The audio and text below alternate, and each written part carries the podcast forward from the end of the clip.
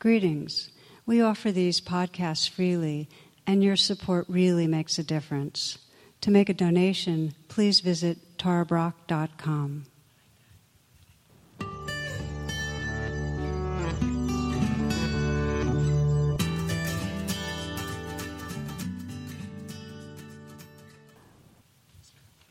Namaste and welcome. This talk is uh, part of a two part series called Happiness is Possible, really addressing our capacity for deep contentment, for what's sometimes called happy for no reason. And I'd like to begin with uh, some verses from a Japanese monk because I feel like it's captured so beautifully the spirit of happy for no reason. Uh, his name is Gensei. Trailing my stick, I go down to the garden edge. Fall floods have washed away the planks of the bridge. Shouldering our sandals, we wade the narrow stream. I dabble in the flow, admiring how firm the stones are. The point in life is to know what's enough. With the happiness held in one inch square heart, you can fill the whole space between heaven and earth. So we sense this possibility. There's something intuitive in us that senses this, and we know the deep conditioning we have to hitch our well being to things going a certain way. And most of us are familiar with what I sometimes call the inner complainer, right? You know that one. You know, it, the inner complainer really starts squawking when we have to wait in line, or traffic's really bad, or we can't get the reservations we wanted on a certain airplane, or we run out of just the thing we need in the refrigerator to make the casserole we're making, or mostly it's when others aren't cooperating, right? But we know that. And so there's a sense of how many moments, rather than that knowing what's enough, we're wanting things different. I've always loved this. It's in the classified. Woman writes, free to a good home. And there's two pictures, and one's got a picture of a cat, and the other's got a picture of a man. And it says, beautiful six month old male kitten, orange and caramel tabby, playful, friendly, very affectionate, ideal for family with kids are handsome 32 year old husband, personable, funny, good job, but doesn't like cats. Says he goes, or the cat goes. Call Jennifer, come see both, and decide which you'd like.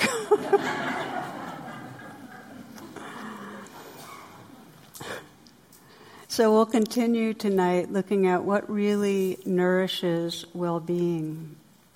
And this is uh, based on two pathways to happiness. And one of the pathways, which we explored in the first talk, is the grounds of, of really well being, which is this capacity to meet whatever arises with presence, to open our hearts to whatever's here, and eventually to really learn to love the life that's here, love what is. That's the very grounds. But there's another pathway that weaves with this, which is where we intentionally gladden the heart. There are practices that actually directly wake up a feeling of gladness. And so that's what we're going to explore tonight. As I was considering this talk, I remembered a conversation I'd had with a a woman in, in our community some years back. She described talking to a friend who, and this, this woman that I was that I'm referring to is a cancer survivor, and the woman she was talking to is a fellow cancer survivor. And the friend asked, What would it feel like for you to think that something good was going to happen rather than something not so good or even bad was going to? That was the question she was posed, and her response was, totally weird and uncomfortable. and then the friend said, Good, try it now. You might check that one out for yourself right now, just for a moment. What's it like to, in some way, tell yourself that something good's going to happen? Something maybe unexpected and a surprise, that's meaningful or touches you in a certain way is going to happen, or it's around the corner.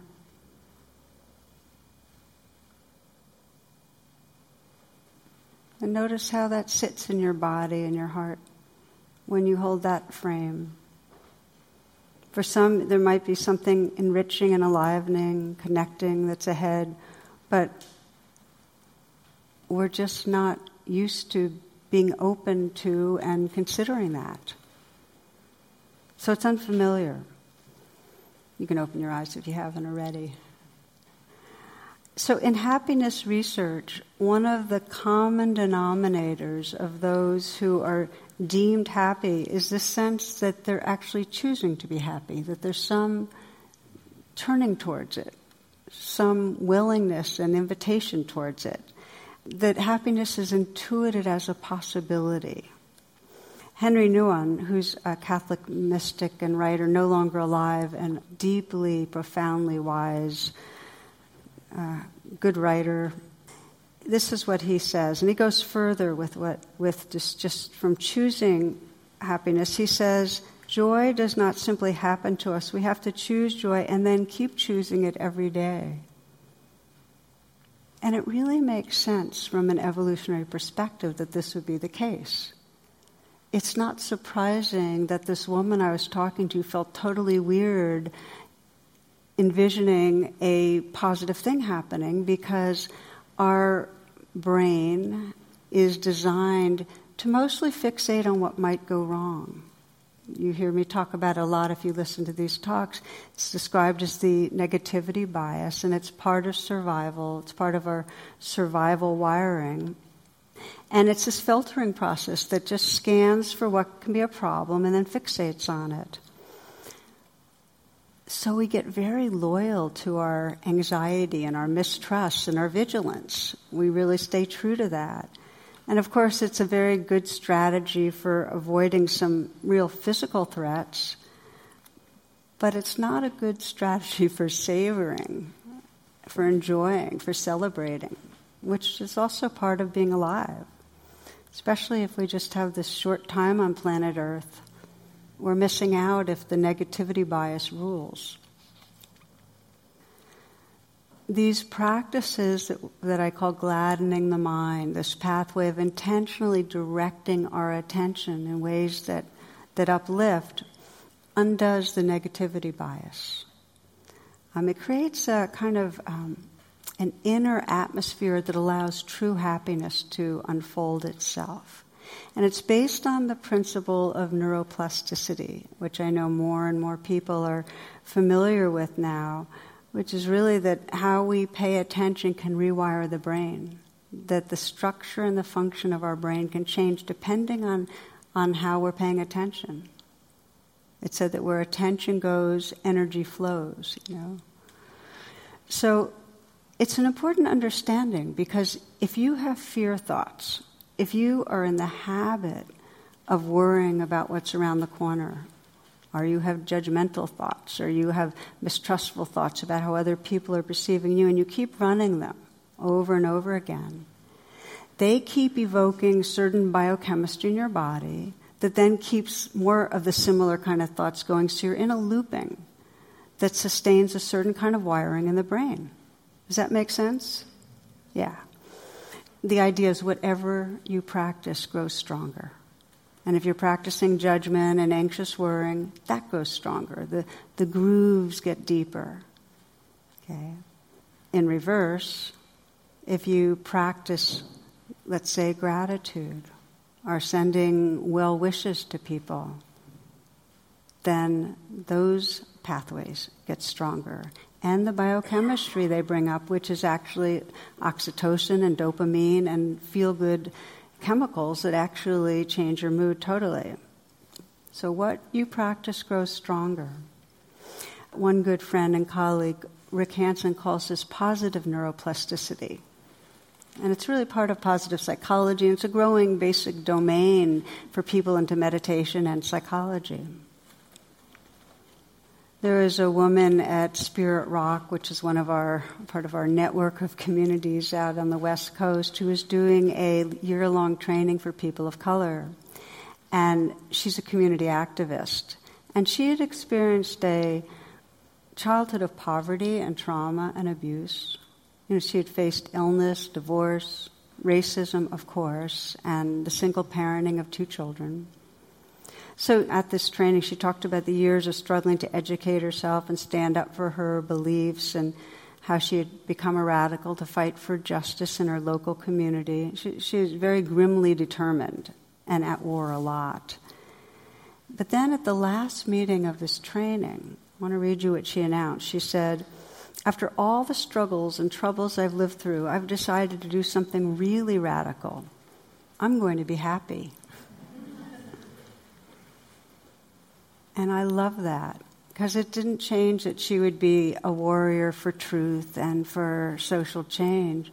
Just meant she was open to this possibility that Rick calls neuroplasticity, that we can actually cultivate a quality of gladness in our heart and mind. Rumi says, when you go to a garden, do you look at the thorns or the flowers? Spend more time with the roses and jasmine. By the way, the point isn't that the thorns aren't there and that if we get scraped, we shouldn't bring a kind and full attention to where we're scraped. That's not the point. It's that we spend so many moments rehashing what's happened and expecting bad things to happen rather than savoring where there really is beauty and goodness and moments of freedom. We can learn to love the life that's here. Now, people often ask me, so isn't there grasping after happiness? There, there's a lot of articles in different popular magazines and so on, you know, talk about how you can become happy, three easy steps, and isn't there grasping? And yes, of course there's grasping, but you can tell the difference between grasping after a certain feeling and the intention to open to your potential for well being. And you can tell it in your body.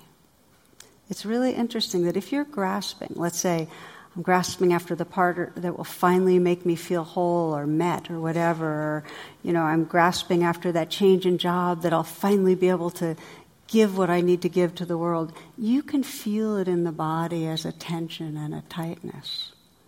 And that feels really different from some place in you that senses, wow, it is possible to break out of some of this habitual grimness and be more open to what's beautiful and good. And that doesn't have a grasping, that has a sense of space and availability. Does that resonate for you, the difference? Okay. There's a story that I think uh, illustrates this, this willingness to open to that possibility. And I tell it whenever I have a chance. It's, uh, I first heard it's from Marty Seligman, Positive Psychology. And he describes how this story is about his daughter, who was at that time five years old. And he says, I was out weeding in my garden last summer with my daughter, Nikki. Now, you should know I'm a very serious gardener. And this particular afternoon, I'm very focused on what I'm doing, which is weeding. Nikki, on the other hand, is having fun. Weeds are flying up in the air, dirt is spraying everywhere. Now, I should mention here that despite all my work on optimism, because Seligman's known for positive psychology here, I've always been somewhat of a nimbus cloud around my house. And despite all my work with children, and despite having five children of my own, ages 5 to 29, I'm really not that good with kids. and so, kneeling that afternoon in the garden, I yell at Nikki. Seligman, at this point, he's looking down, reliving that moment, because it hurts, you know. Then, then he goes on. He says, Nikki got a stern look on her face after I yelled at her, and she walked right over to me. Daddy, she said, I want to talk with you. And this is just what she said. From the time I was three until I was five, I whined a lot. But I decided the day I turned five to stop whining. And I haven't whined since the day I turned five. Then she looked at me right in the eye and said, Daddy, if I could stop whining, you can stop being such a grouch. ah, the wisdom of young ones.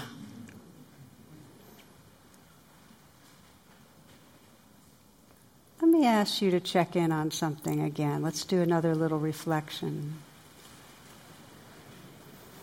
Sense what happens when you let yourself say, I want to feel happy. I'd like to experience the well being of full presence. I'd like to feel content.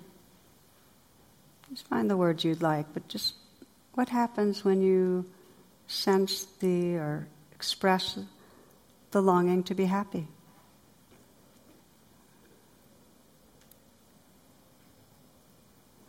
For some of you, you might notice that it actually brings up the doubt of what's possible. Maybe you might wonder does it bring up a question of deserving? For some, it might bring up a sense of excitement of possibility, even openness to it. This is the first step, though, which is the conscious intention to uncover our natural capacity to be happy. So let's look at the ways that we can nourish positive mind states. And you just think of the mind as a garden, and we can plant seeds. And we can nurture with mindfulness, with kindness. So, we're going to explore three related ways of gladdening the mind in this talk. One of them is gratitude, one of them is serving, and the other is savoring. What they have in common, the reason they're interwoven, is that each one, gratitude, serving, and savoring, each one connects us with a larger sense of being it takes us beyond the habitual small self that's just kind of egoically churning and it's looping in its patterns. It deconditions the habits that block happiness. Okay, so and we'll, with each one we'll practice a little bit. So with gratitude, there are two things that many of us might have noticed in people who are really grateful, and that it's generally unrelated to life circumstances in the sense that income level could be it's unrelated to people that are having work challenges or life challenges or um, health challenges. Unless it's really extreme it seems to be not correlated gratitude's not correlated with those circumstances and the other which is pervasive grateful people are not unhappy they're happy as I mentioned, the ego habit that blocks is often that we have this inner complainer that's basically saying something's wrong or something's missing. And check in your life now and then. Just pause and say, is there some part of me right now that's thinking this moment should be different? Something's wrong or something's missing in some way that we're losing out or missing out. A new business was opening, and one of the owner's friends wanted to send him flowers for the occasion. And so the flowers arrived at the new business site, and the owner read the card, and it said, Rest in peace. so the owner is angry, and he calls the florist to complain. And after he told the florist of the obvious mistake and how angry he was, the florist replied, Sir, I'm really sorry for the mistake, but rather than getting angry, you should imagine this. Somewhere there's a funeral taking place today, and they have flowers with a note saying, Congratulations on your new location.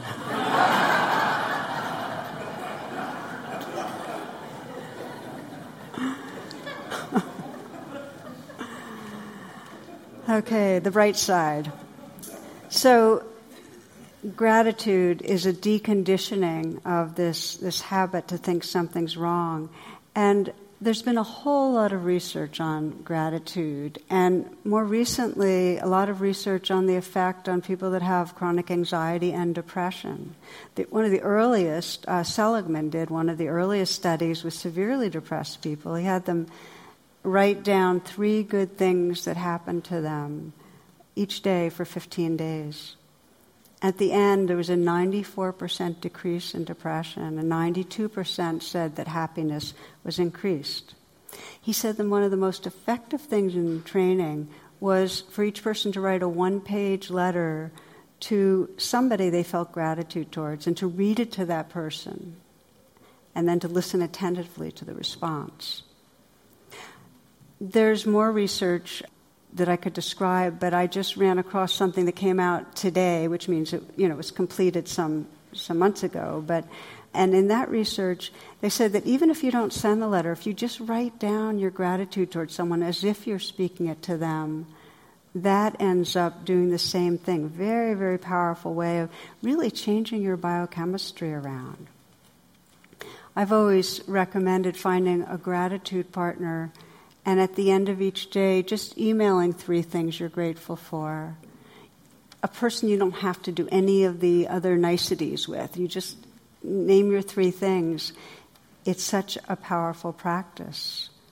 I know for my husband Jonathan and I, we do each week, we do several mornings where we meditate together and check in.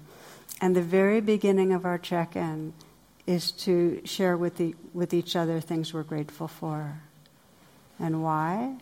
We also want to share things we're upset about or things that might be difficult. But if you start with gratitude, it creates a real um, soft, receptive, open space in the heart that really has room for other things. So, very, very useful um, to get that positive uplift of the heart. Where attention goes, energy flows. There's a story about Kabir, who's a shoemaker, and as he works, he's always repeating the mantra Ram, Ram, Ram. And Ram's the word for God or the sacred or the divine. And he's saying it with great gratitude and great happiness. He does this day in and day out, even through the ups and downs. Ram, Ram, Ram, with gratitude. 20 years. Then one day Ram appears. and Kabir says, Who are you? And Ram says, I'm Ram. And Kabir says, Well, why are you here? And Ram said, Why have I come? You've been calling me for years, and now I've come. What do you want? Kabir says, I don't want anything. And Kabir says, What? And then Ram says, What? And goes, Why have you been repeating my name? And Kabir said, I just love repeating your name. Then, for the years to come, wherever Kabir would go, he'd be followed by Ram and the sound, Kabir, Kabir, Kabir. want to say that gratitude's not always easy. And I've been in meditations where somebody has said, now review what you feel grateful for. And it's been the last thing I wanted to do because that's just not where I've been. I've been feeling either hurt or fearful or whatever. And so just to say in practice, it's not the first step. If you're, if something strong is gripping you, then begin with being mindful of it and offering compassion to it just as we practice being real. And then as you do that, as you bring some kindness and presence, there's some space. And then you can feel grateful for a little bit of that space. And voila, things keep unfolding. So it's not one of these things that you're supposed to like pull out of the hat at any moment, but more just know that it's a practice that totally rewires if you do it regularly. Henri Nouwen, the choice for gratitude rarely comes without some real effort. But each time I make it, the next choice is a little easier, a little freer, a little less self conscious. So let's practice, okay?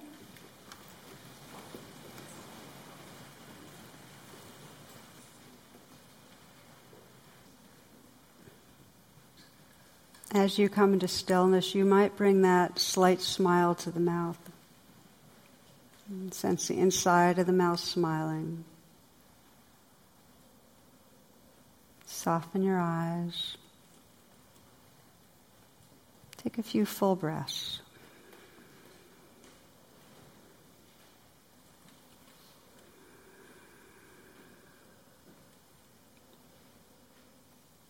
The invitation is to reflect on what you're grateful for and to whisper out loud, I am grateful for, or else it might be, I am grateful to.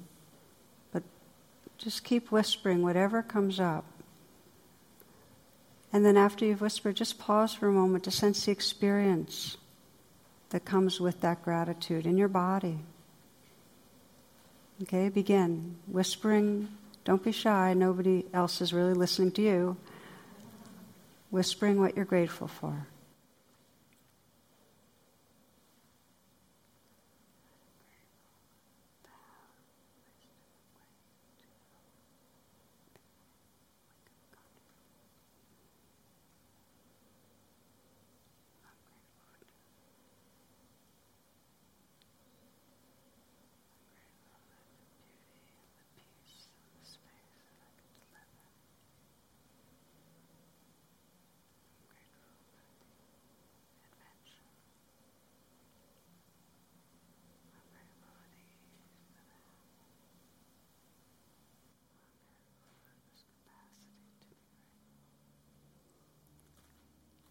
And then picking one thing that you've named that really resonates for you. Whispering it again a few times. It might be the name of a child or something very precious to you that you're grateful for.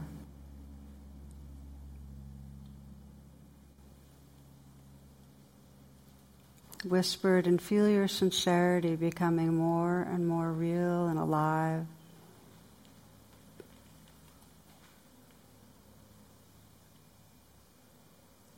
Feel in your body what it's like when gratitude is flowing, is filling you.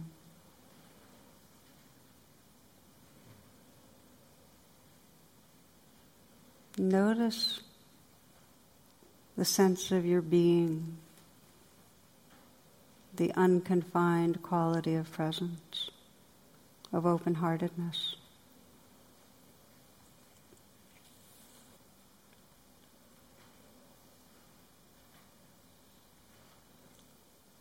This poem that I'll read is by Raymond Carver.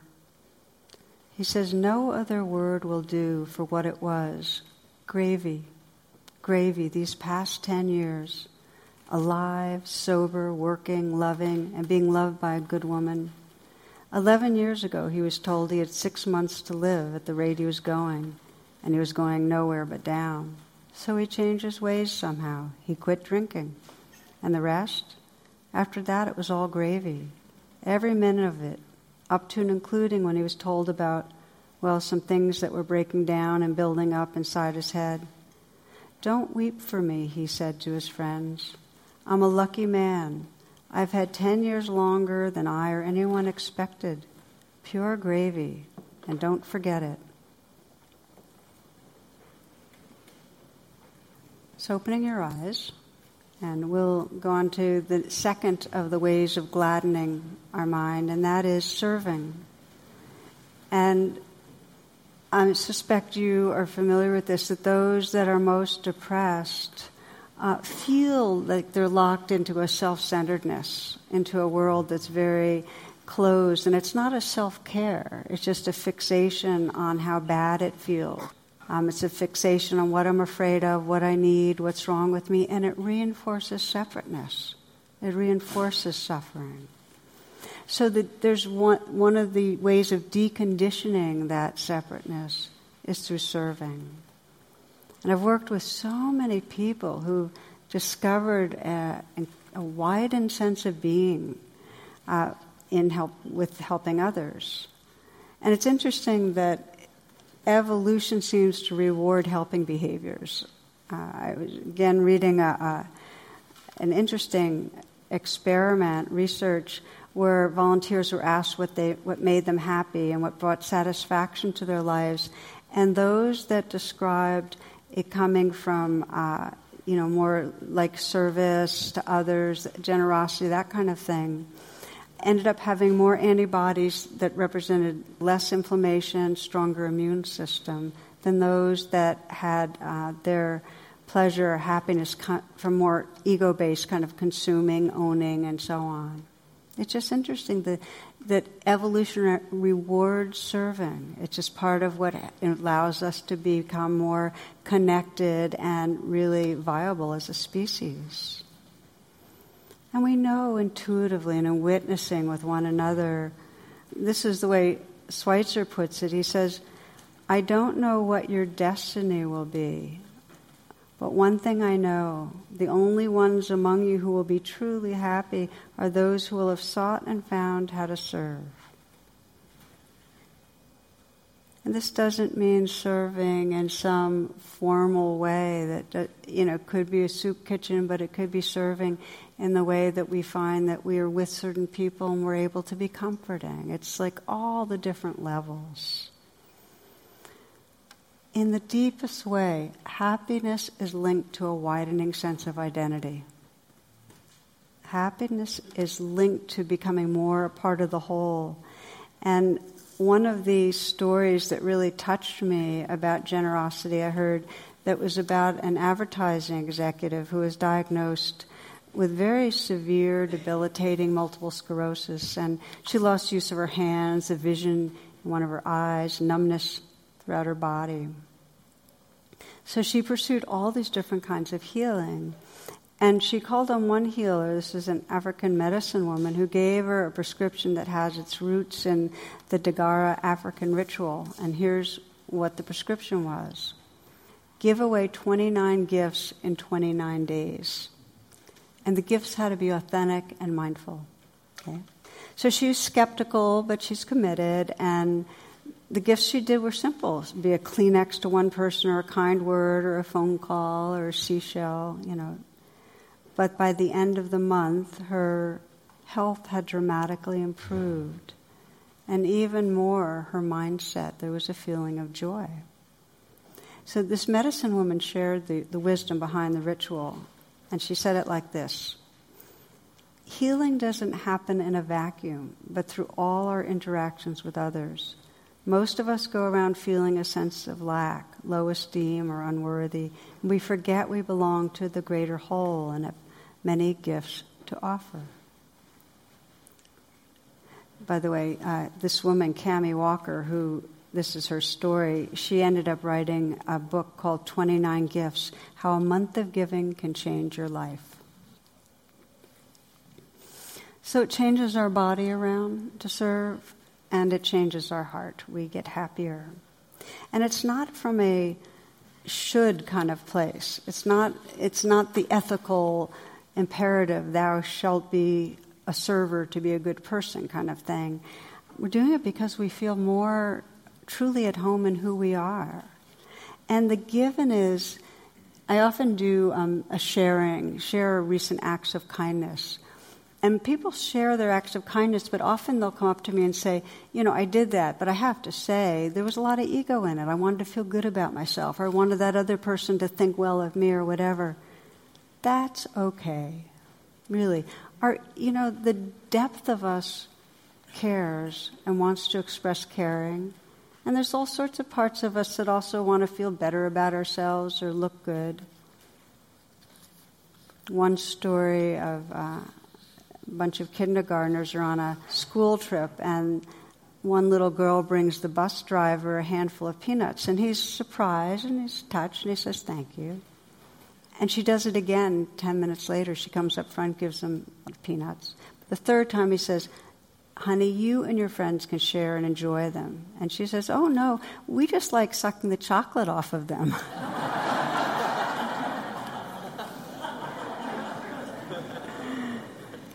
Still, it's generosity. Let, us take some moments to reflect on this one together, okay?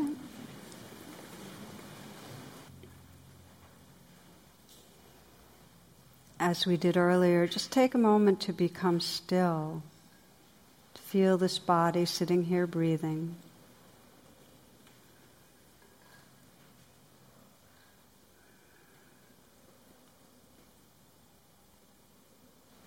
Again, you might sense a smile spreading through the heart. Mouth with a slight smile.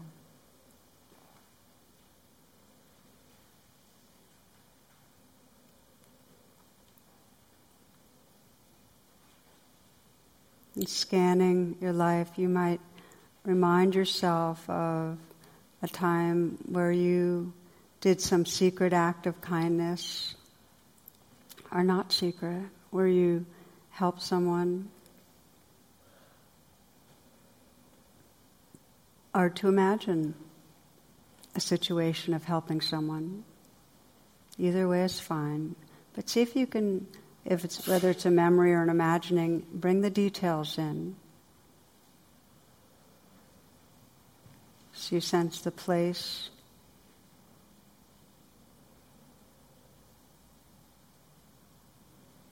What was happening? The look on the person's face.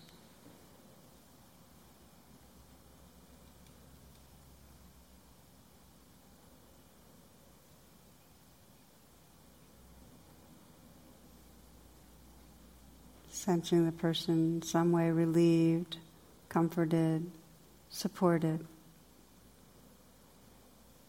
by your words or actions.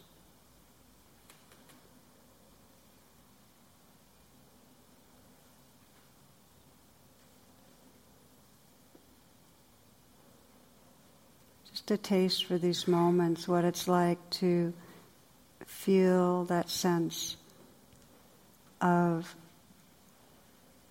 helping.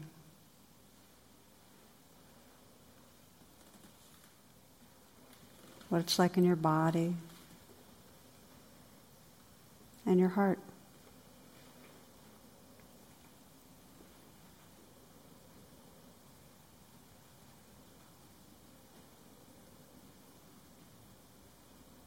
The sense of your own being when you're helping.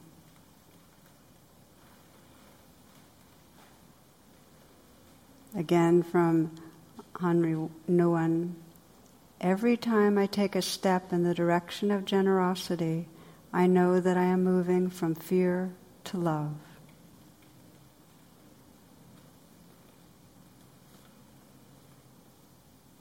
Okay, so opening your eyes.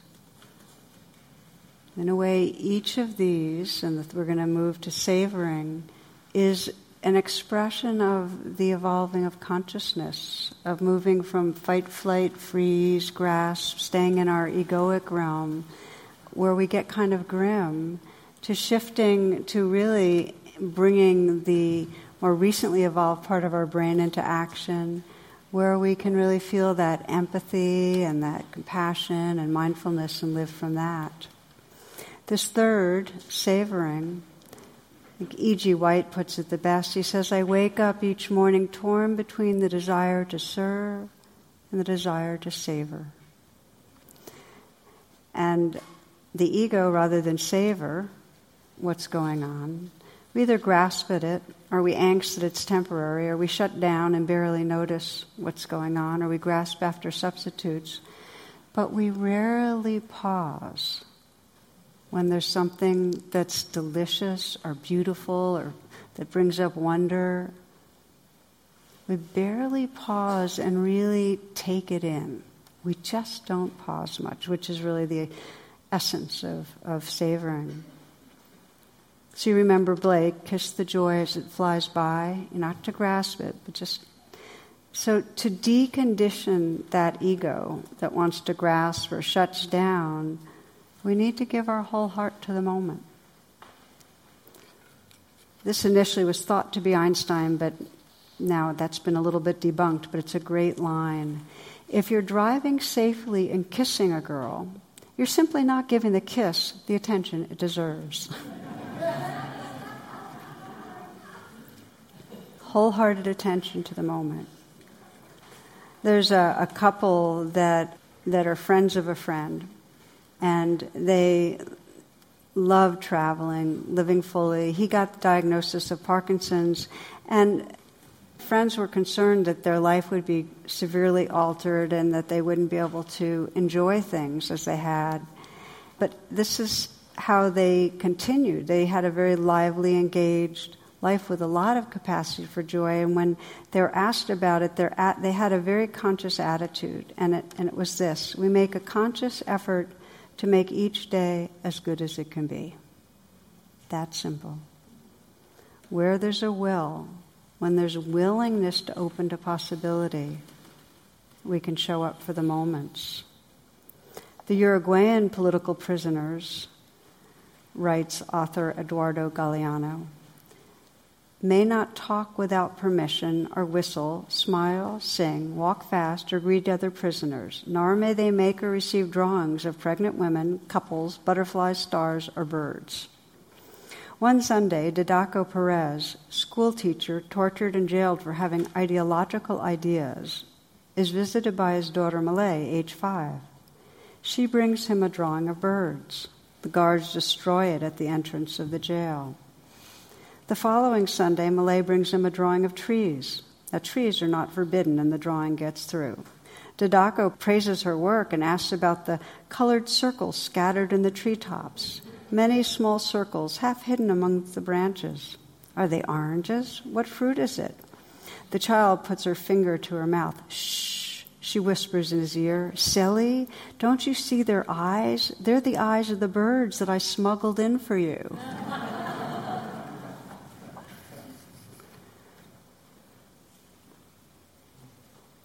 For most of us, there's a lot that's accessible if we could slow down and take it in.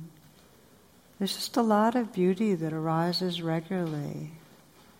Um, I think so, so much it's always the very simplest things, whether it's the sound of the rain or the beauty of the night sky or just witnessing kindness, witnessing someone being kind, or, or a loved one when they're laughing. I mean, it's music.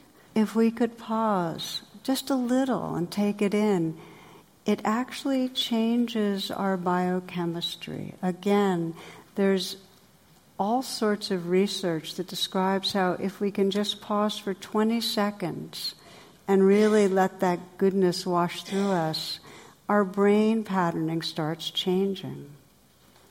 I know for me, because I one of my regular practices is walking most mornings uh, by the river, and and I have a real intention to savor. I do this kind of random pausing where I'll, I'll notice something and I'll even surprise myself. I'll hear a voice saying, Stop now. And I'll just stop. And there's something profound the contrast between moving and in some way in our mind thinking I'm on my way somewhere, even when it's a nice stroll, there's still I'm on my way to the stopping and the stillness that absolutely is receptive to the sound of the wind in the trees or the birds or the smells of you know the river and the sounds of the currents whatever it is. Pause. We have a lot to take in and then the trick is to really memorize the experience of that appreciation. Get it really entrained in your body. This is from Mary Oliver. It's called Peonies. I had wanted to read this poem about three weeks ago when they were out here in this part of the world this morning, the green fists of the peonies are getting ready to break my heart as the sun rises, as the sun strokes them with his old buttery fingers, and they open. Pools of lace, white and pink, and all day the black ants climb over them, boring their deep and mysterious holes into the curls, craving the sweet sap, taking it away to their dark underground cities. Do you also hurry half dressed and barefoot into the garden and softly and exclaiming of their dearness fill your arms with the white and pink flowers? With their honeyed heaviness, their lush trembling, their eagerness to be wild and perfect for a moment before they are nothing forever?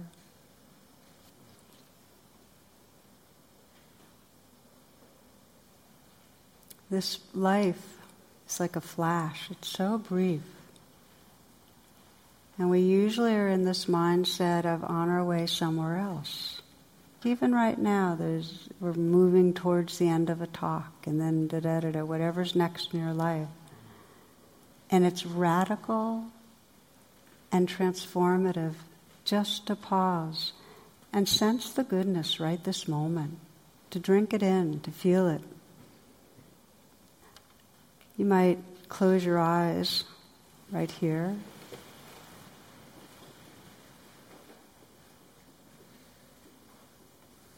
as we've been doing, just to pause enough to feel that body as it's sitting here, breathing. Again, inviting that smile to the eyes, slight smile at the mouth, and smile at the heart.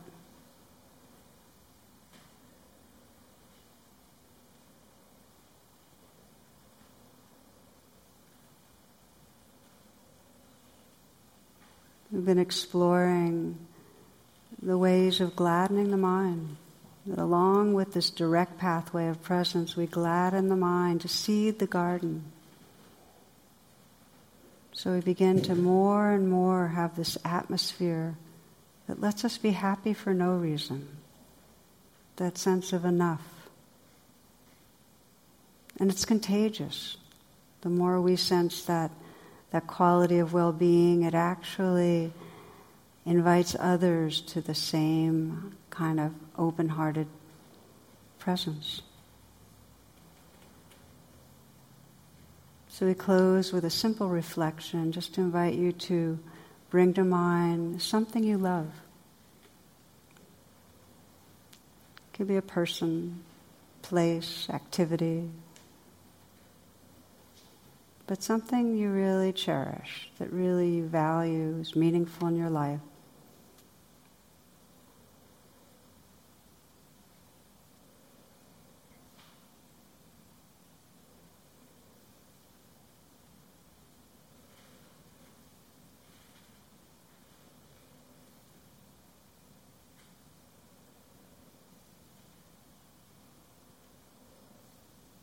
That's what it is that makes you love this so much. What is it about it, about this person or this experience or activity or place?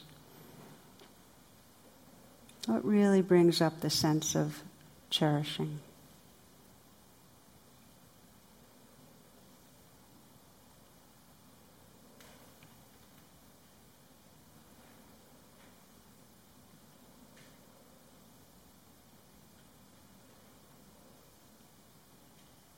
And feel how that loving and cherishing is felt in your body the warmth, the fullness, the brightness.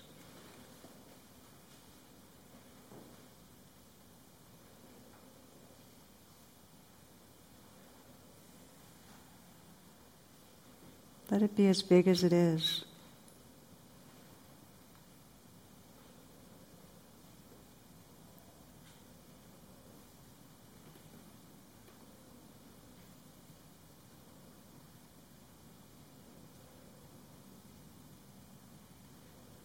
You might sense how this cherishing or loving presence is really quite inclusive, that there's a lot. There's much that you could bring your mind to of this life that would be included in this heart space.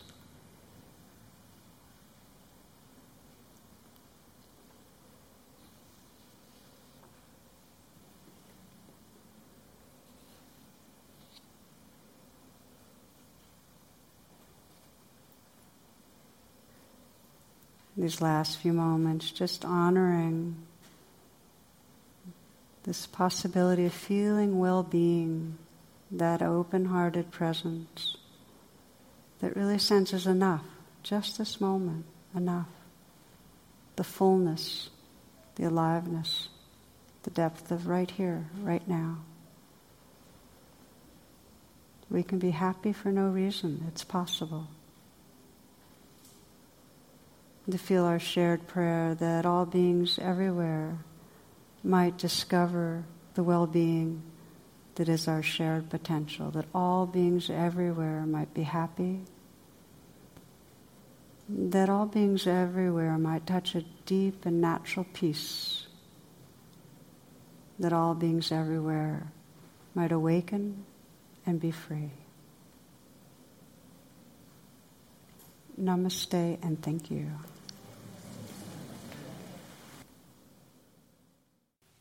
For more talks and meditations, and to learn about my schedule or join my email list, please visit tarabrach.com.